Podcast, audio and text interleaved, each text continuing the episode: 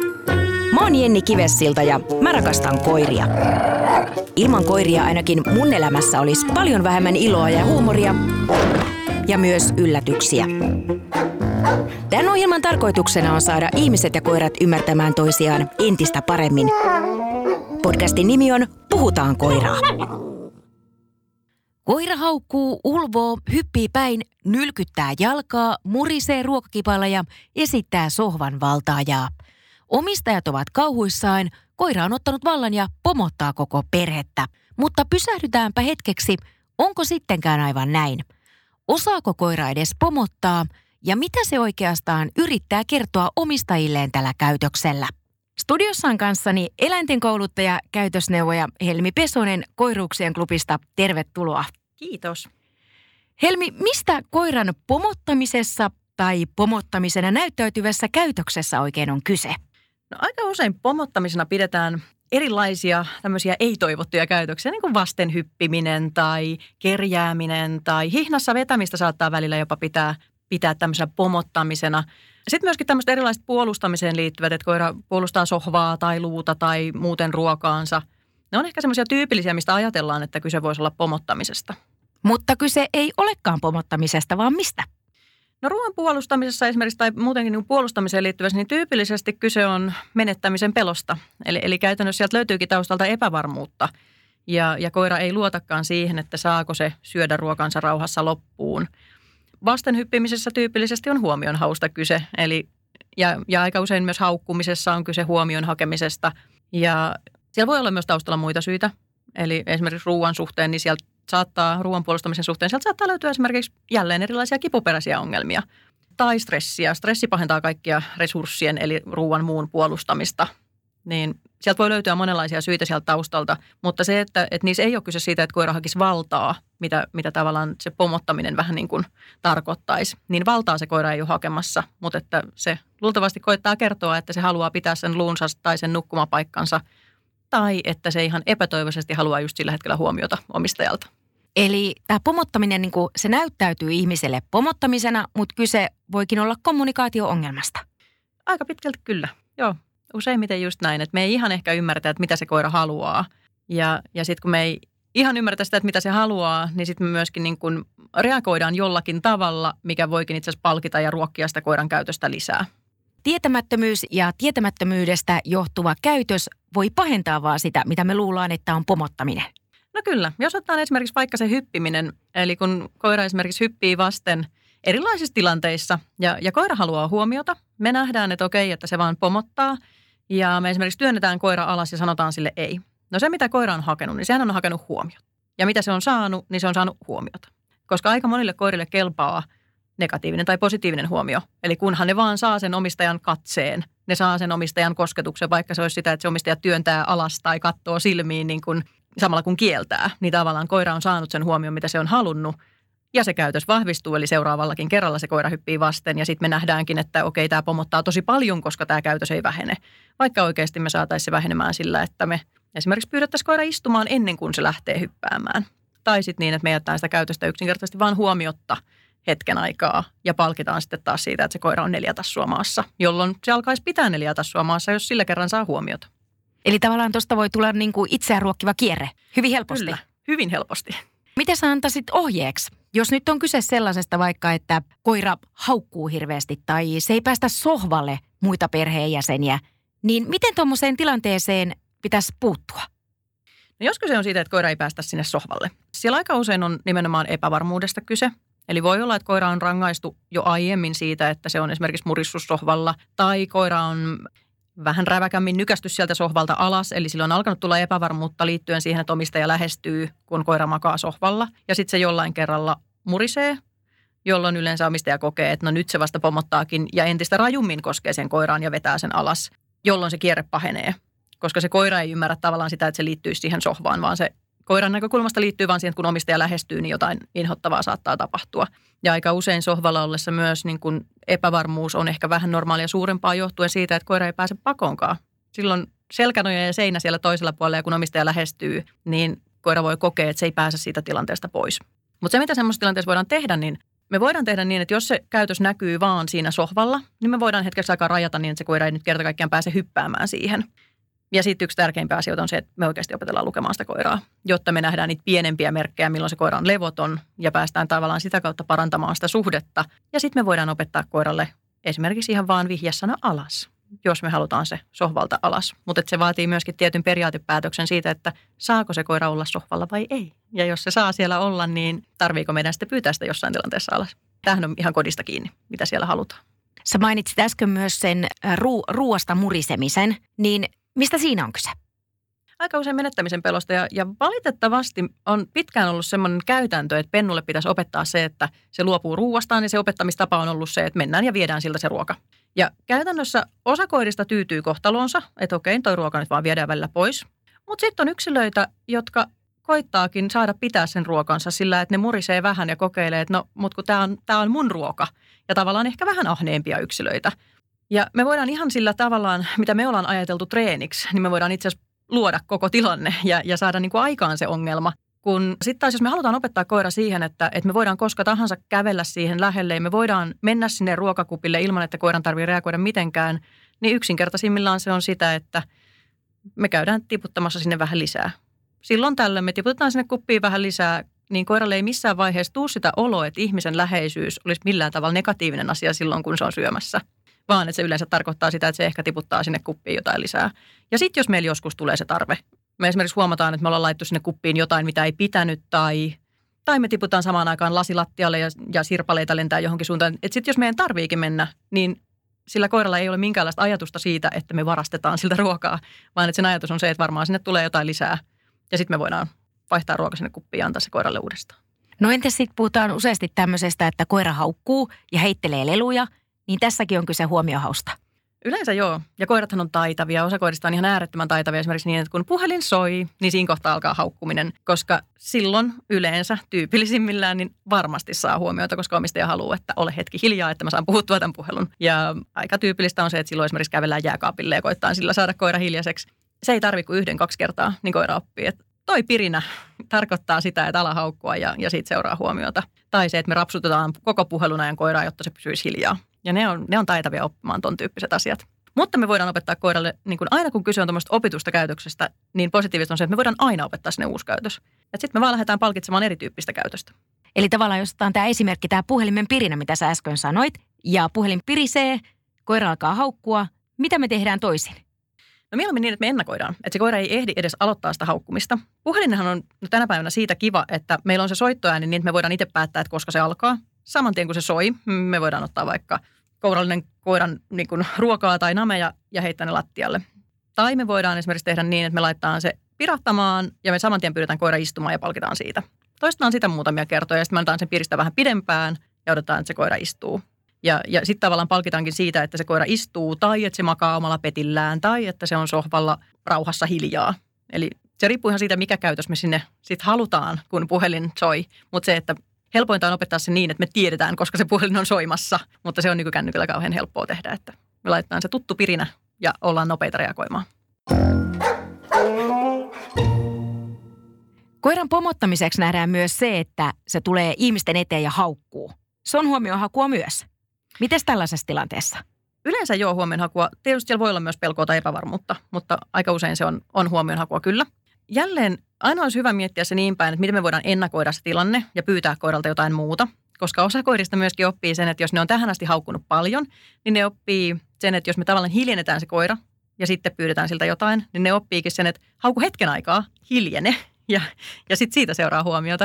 Ja olisi niin kuin tärkeimpää, että me päästäisiin tilanteeseen, että se ei ennätä edes aloittaa sitä haukkumista, vaan että me päästään pyytämään siltä jotakin muuta. Ja sitten yksi, mikä näistä on aina kauhean tärkeä muistaa, on se, että me opetetaan koirista hirveän herkästi sinnikkäitä. Eli kun me ei palkitakaan, me ajatellaan, että okei, että nyt mä en tarjoa sille huomiota, kun se haukkuu, vaan että menee esimerkiksi 50 minuuttia ennen kuin me huomioidaan ja sitten me sanotaan, että ole nyt hetki hiljaa, jolloin se koira oppii, että mun pitää haukkua tosi pitkään tai mun pitää haukkua tosi kovaa tai mun pitää samalla hyppiä vasten tai mun pitää roikkua lahkeessa ja haukkua vuorotellen.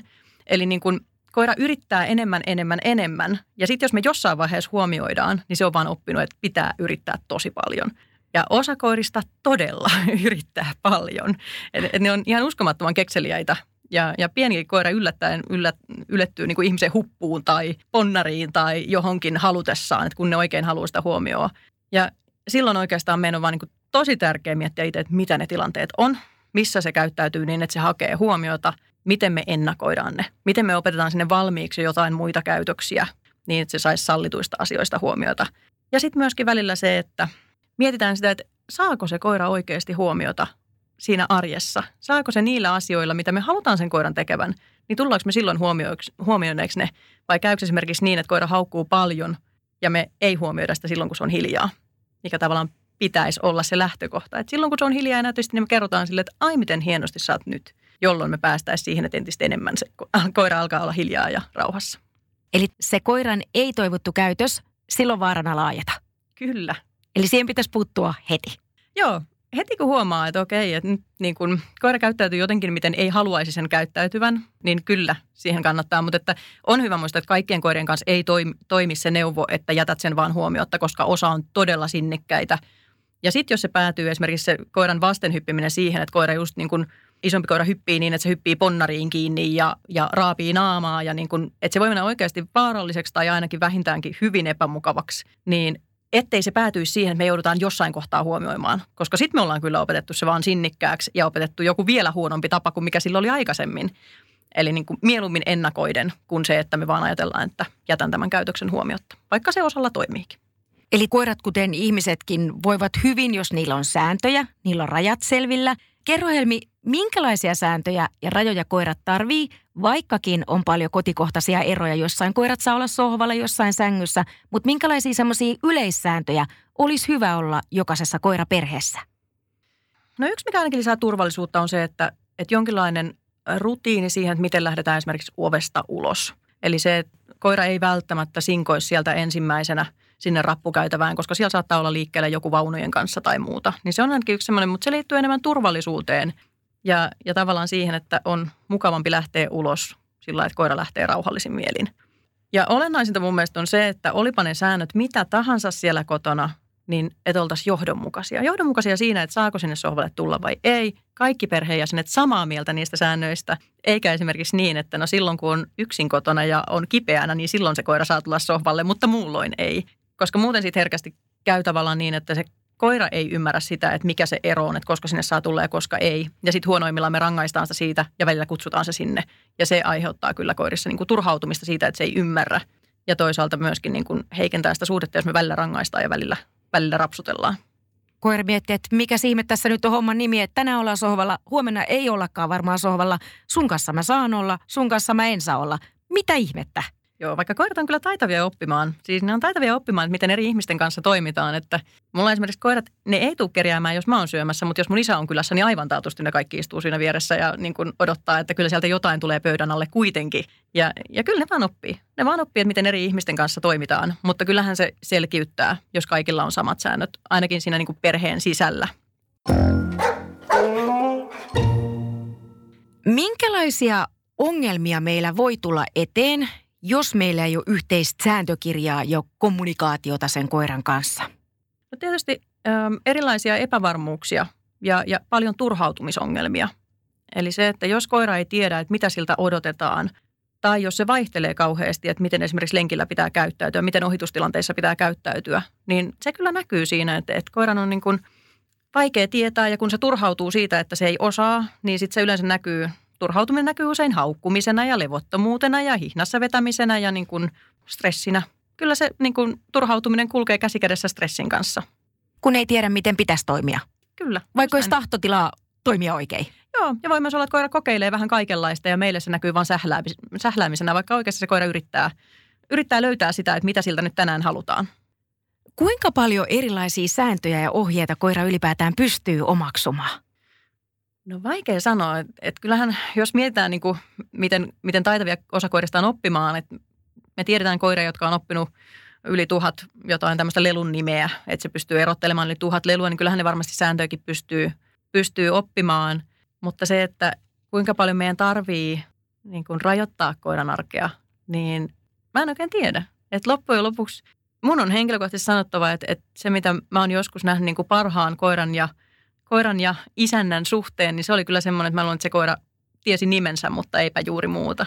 Ja jotenkin niillä vaan niin kuin homma toimi aivan älyttömän hyvin, vaikka ei varmasti siellä ollut sen kummemmin opetettu mitään ihmeempää. Se vaan se homma toimi siksi, että ne vietti paljon aikaa yhdessä ja se arki vaan toimi niiden kahden välillä. Että ei se aina välttämättä ole kiinni sääntöjen määrästä tai opetettujen tehtävien määrästä, vaan paljon se on kiinni myös siitä suhteesta ja tavallaan siitä, että luovitaan yhdessä, koska koirat on yksilöitä. Että siellä näkyy ne yksilölliset erot ja tietyllä tavalla myöskin hyväksytään, että jos me ollaan otettu metsästyskoira, niin hyväksytään se, että kyllä se on puun perää myös kaupungissa. Ja niin kun, että nähdään ne tietyt semmoiset niin kun ominaisuudet myös semmoisina, että siellä on ne hyvät puolensa, mutta sitten mukana tulee myöskin ne tietyt semmoiset, minkä kanssa sitten on vaan elettävä. Että me ei voida esimerkiksi päästää koiraa vapaaksi puistossa, jos siellä on pupuja tai jossain niin kun paikassa, missä se saattaa lähteä pupun perään. Tällä sun esimerkkikoirakolla, niin heillä selvästikin toimi kommunikaatio, vaikka se ei ollutkaan sit sanallista tai kielellistä, vaan se olikin enemmän eleellistä. Joo, kyllä. Et se, niin kun, en usko, että kyseinen omistaja on ikinä lukenut yhtäkään koiraopasta tai mitään semmoista, mutta oli se semmoinen tietty niin kun, rauhallisuus ja tietty hyväksyminen siitä, että koira on tämmöinen ja niin kun, niin, se vaan jostain syystä toimii ja sitä näkee aina välillä. Joillekin tekee melkein mieli sanoa, että älä vaan lue yhtään koirakirjaa. Mene tuolla, mitä teillä on nyt ja niin kuin, että sitten se on vaan jotain pientä, mitä siellä muutetaan esimerkiksi niin kuin siinä arjessa tai jotakin, että se homma saadaan toimimaan vielä paremmin. Mutta niin kuin, joskus on parempi olla sotkematta, kun homma muutenkin toimii. Miten kommunikaatio ylipäätään, miten sitä voi parantaa koiransa kanssa? No se on hyvä muistaa, että siinä on kaksi osapuolta, jotka molemmat puhuu eri kieltä. Koirat puhuu ilmeillä, eleillä, asennoilla.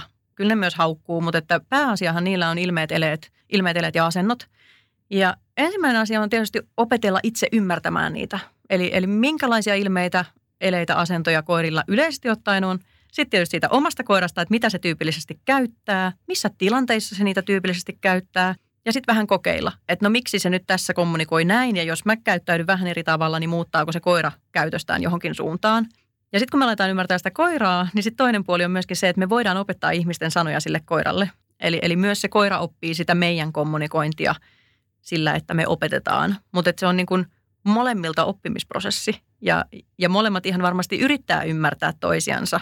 Mutta se helpottaa kyllä paljon, että me toisaalta opetetaan ainakin muutamia sanoja sille koiralle, että se tietää, että mitä me tarkoitetaan silloin, kun me sanotaan istu, tai kun me sanotaan istu, kuten useimmille koirille. Mutta et niin kun, myöskin se, että me nähtäisiin siitä koirasta, että milloin silloin hankalaa ja minne se ehkä haluaisi mennä ja mitä se koittaa meille viestiä. Niin, että puoli ja toisin meidän pitäisi pystyä kommunikoimaan ja ymmärtämään. Jos meillä on nyt tällainen tilanne, että koiralla ja sen omistajilla on katkoksia kommunikaatiossa ja kommunikaatio-ongelmia, niin miten me saadaan niin kuin tuommoista tilannetta palautettua normaaliin suuntaan tai saatua sitä kommunikointia paremmaksi? Et jos meillä on tavallaan koira käyttäytyy meidän mielestä huonosti ja ei toivotulla tavalla, niin mitä me aletaan tehdä? No joskus auttaa se, että listaa. Ihan yksinkertaisesti listaa ne tilanteet, että mitkä nyt on niin kuin oikeasti hankalia. Sitten listaa ne asiat, mitkä toimii. Ja aika usein jo pelkästään se ihmisen mielentila siitä, että no itse asiassa näitä asioita, mitkä toimii, on yllättävän paljon.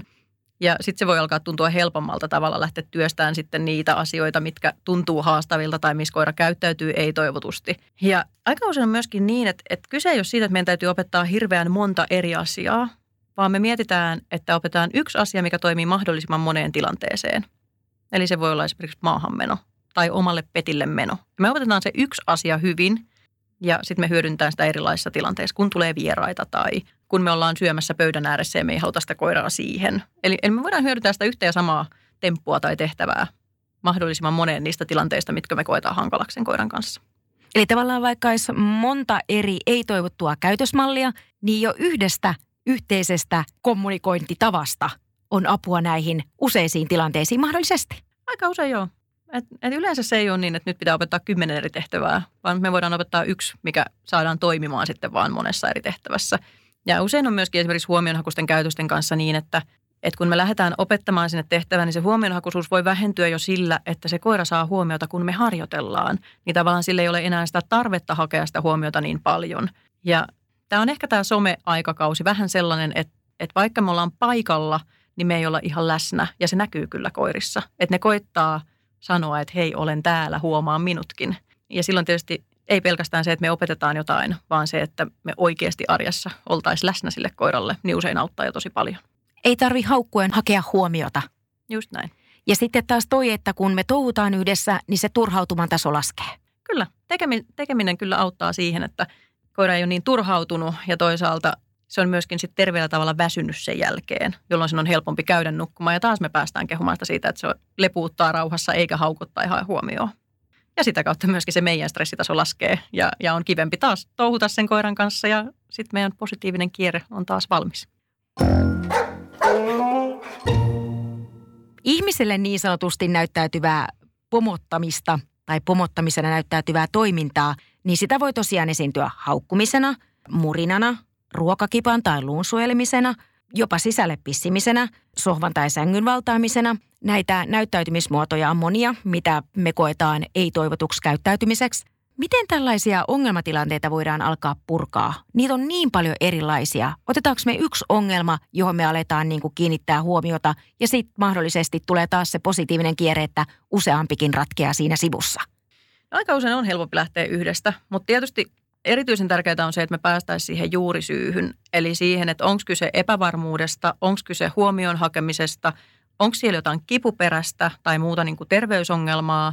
Vai onko siellä joku hyvinvointiongelma, että siellä on liian vähän tekemistä, liian vähän liikuntaa tai jopa liikaa tekemistä, mutta että se on vääränlaista tekemistä. Eli esimerkiksi me heitellään jatkuvasti keppiä, mutta siellä ei ole mitään haistelua tai semmoista. Ja voi olla, että se jatkuva kepin hakeminen onkin semmoinen, mikä saa sen koiran pysymään levottomana. Eli että se ei suinkaan väsytä sitä koiraa, vaan sen stressitaso jää koholle siitä, että se on niin innoissaan siitä pallon tai kepin perässä juoksemisesta.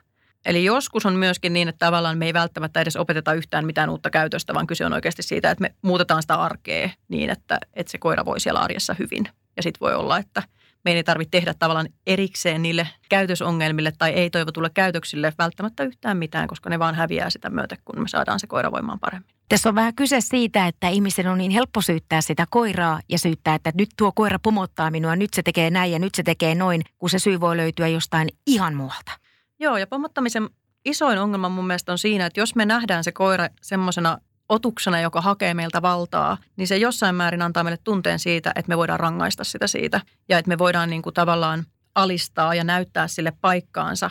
Mutta jos kyse on esimerkiksi epävarmuudesta, niin me auttamattomasti pahennetaan sitä tilannetta, koska se on entistä epävarmempi meidän seurassa se koira.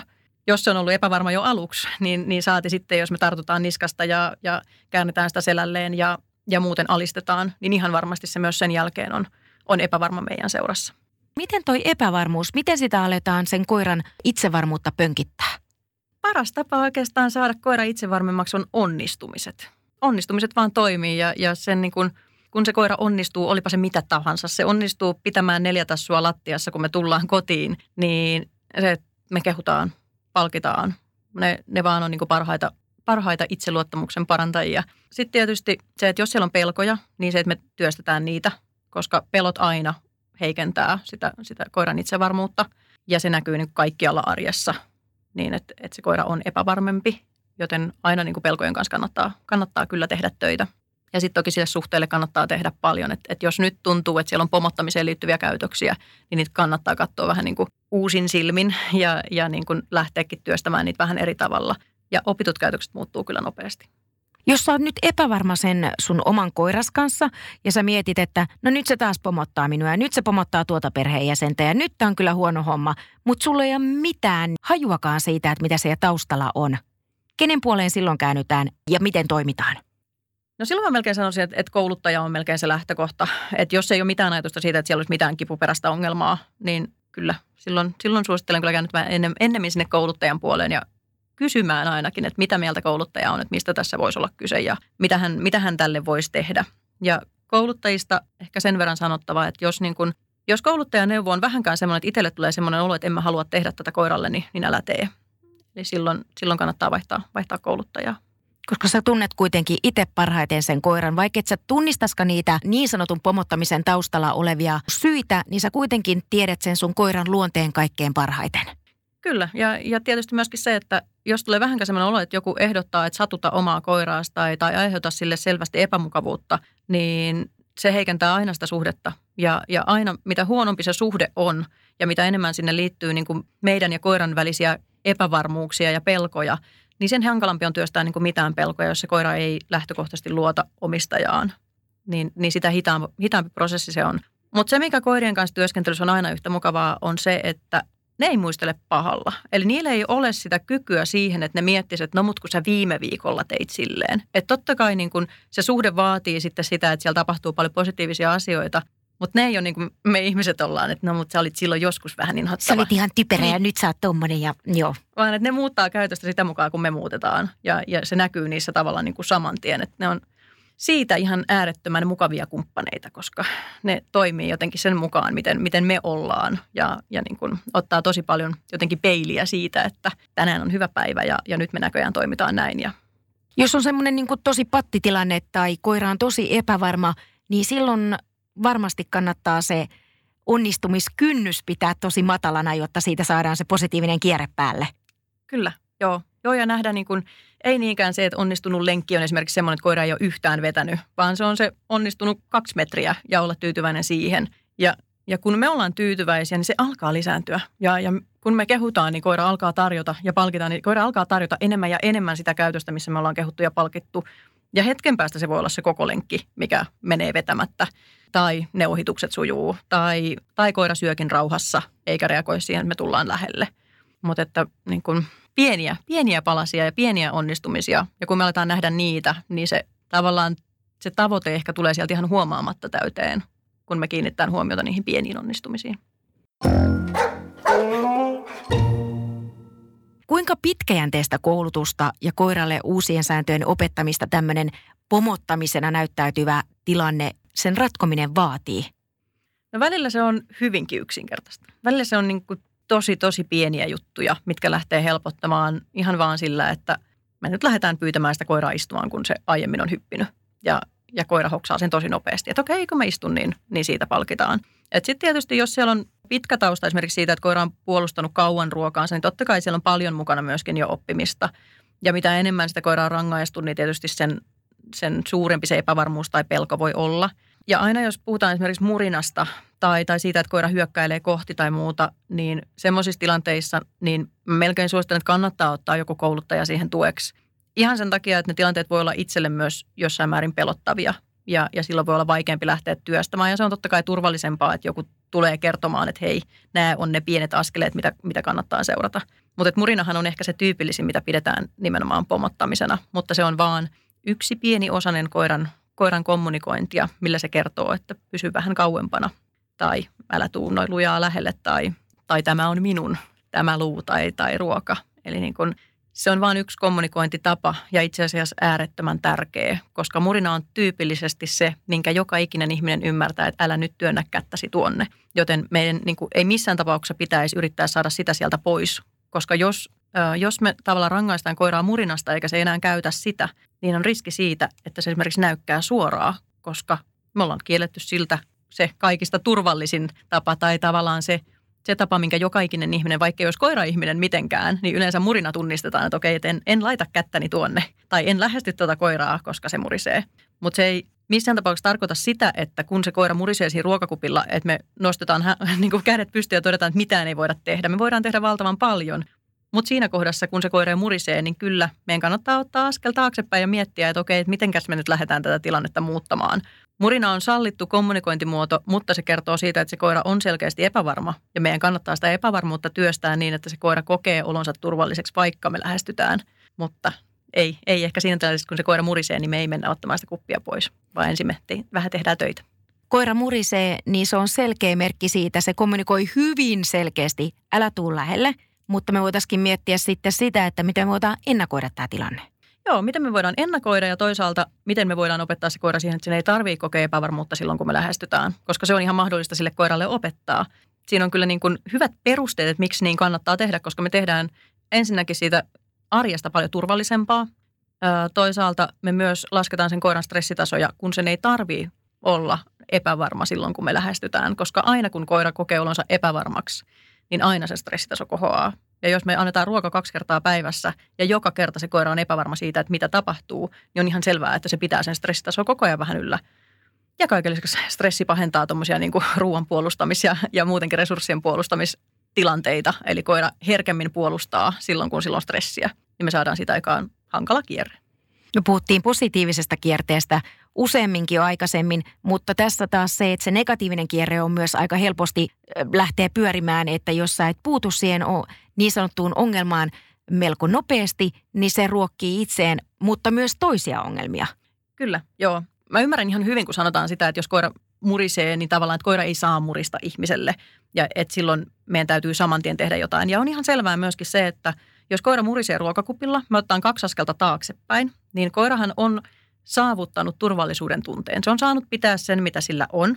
Ja tavallaan kun se saa sen turvallisuuden tunteen, niin sehän on sille isoin palkinto. Minä saan rauhassa syödä tämän oman ruokakupilliseni tyhjäksi ja omistaja menee kauemmas sillä, että minä murisen. Ja se tarkoittaa sitä, että kyllä seuraavalla kerralla se murisee herkemmin. Eli kyllä siellä tapahtuu oppimista, kun me poistutaan paikalta. Mutta siitä huolimatta, meidän on siinä yksittäisessä tilanteessa parempi mennä poispäin, antaa sen koiran syödä rauhassa. Ja sitten me lähdetään miettimään, kun se on tyhjentänyt sen kupin, että okei, mitenkäs me nyt lähdetään oikeasti tekemään tämä seuraavalla kerralla.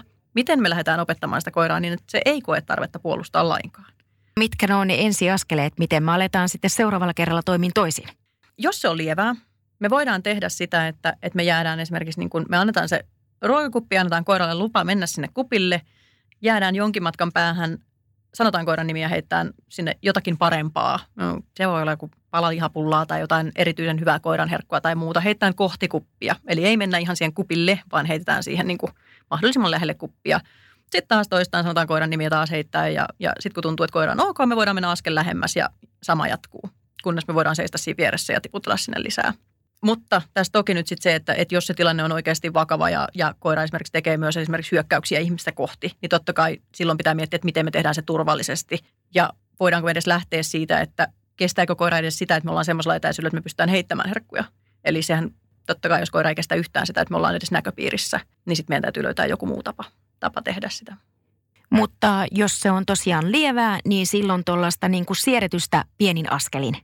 Joo, ja niin kuin tavallaan sen tilanteen positiiviseksi tekemistä, että kun ihminen on läsnä, niin se tarkoittaakin vaan sitä, että tuolta tuleekin jotain hyvää, jotakin positiivista. Herkkuja horisontissa. Niin, just näin. Ja sitten aika usein se näkee tosi nopeasti koirasta, että se alkaakin rentoutua. Et tyypilliset merkit siitä, että koira ei ole täysin rento syödessään, niin on se, että joko se hotkii, eli se syö tosi nopeasti. Tyypillisesti se myös vilkuilee ihmistä koko ajan, että onko se lähestymässä ja se pyrkii syömään tosi nopeasti.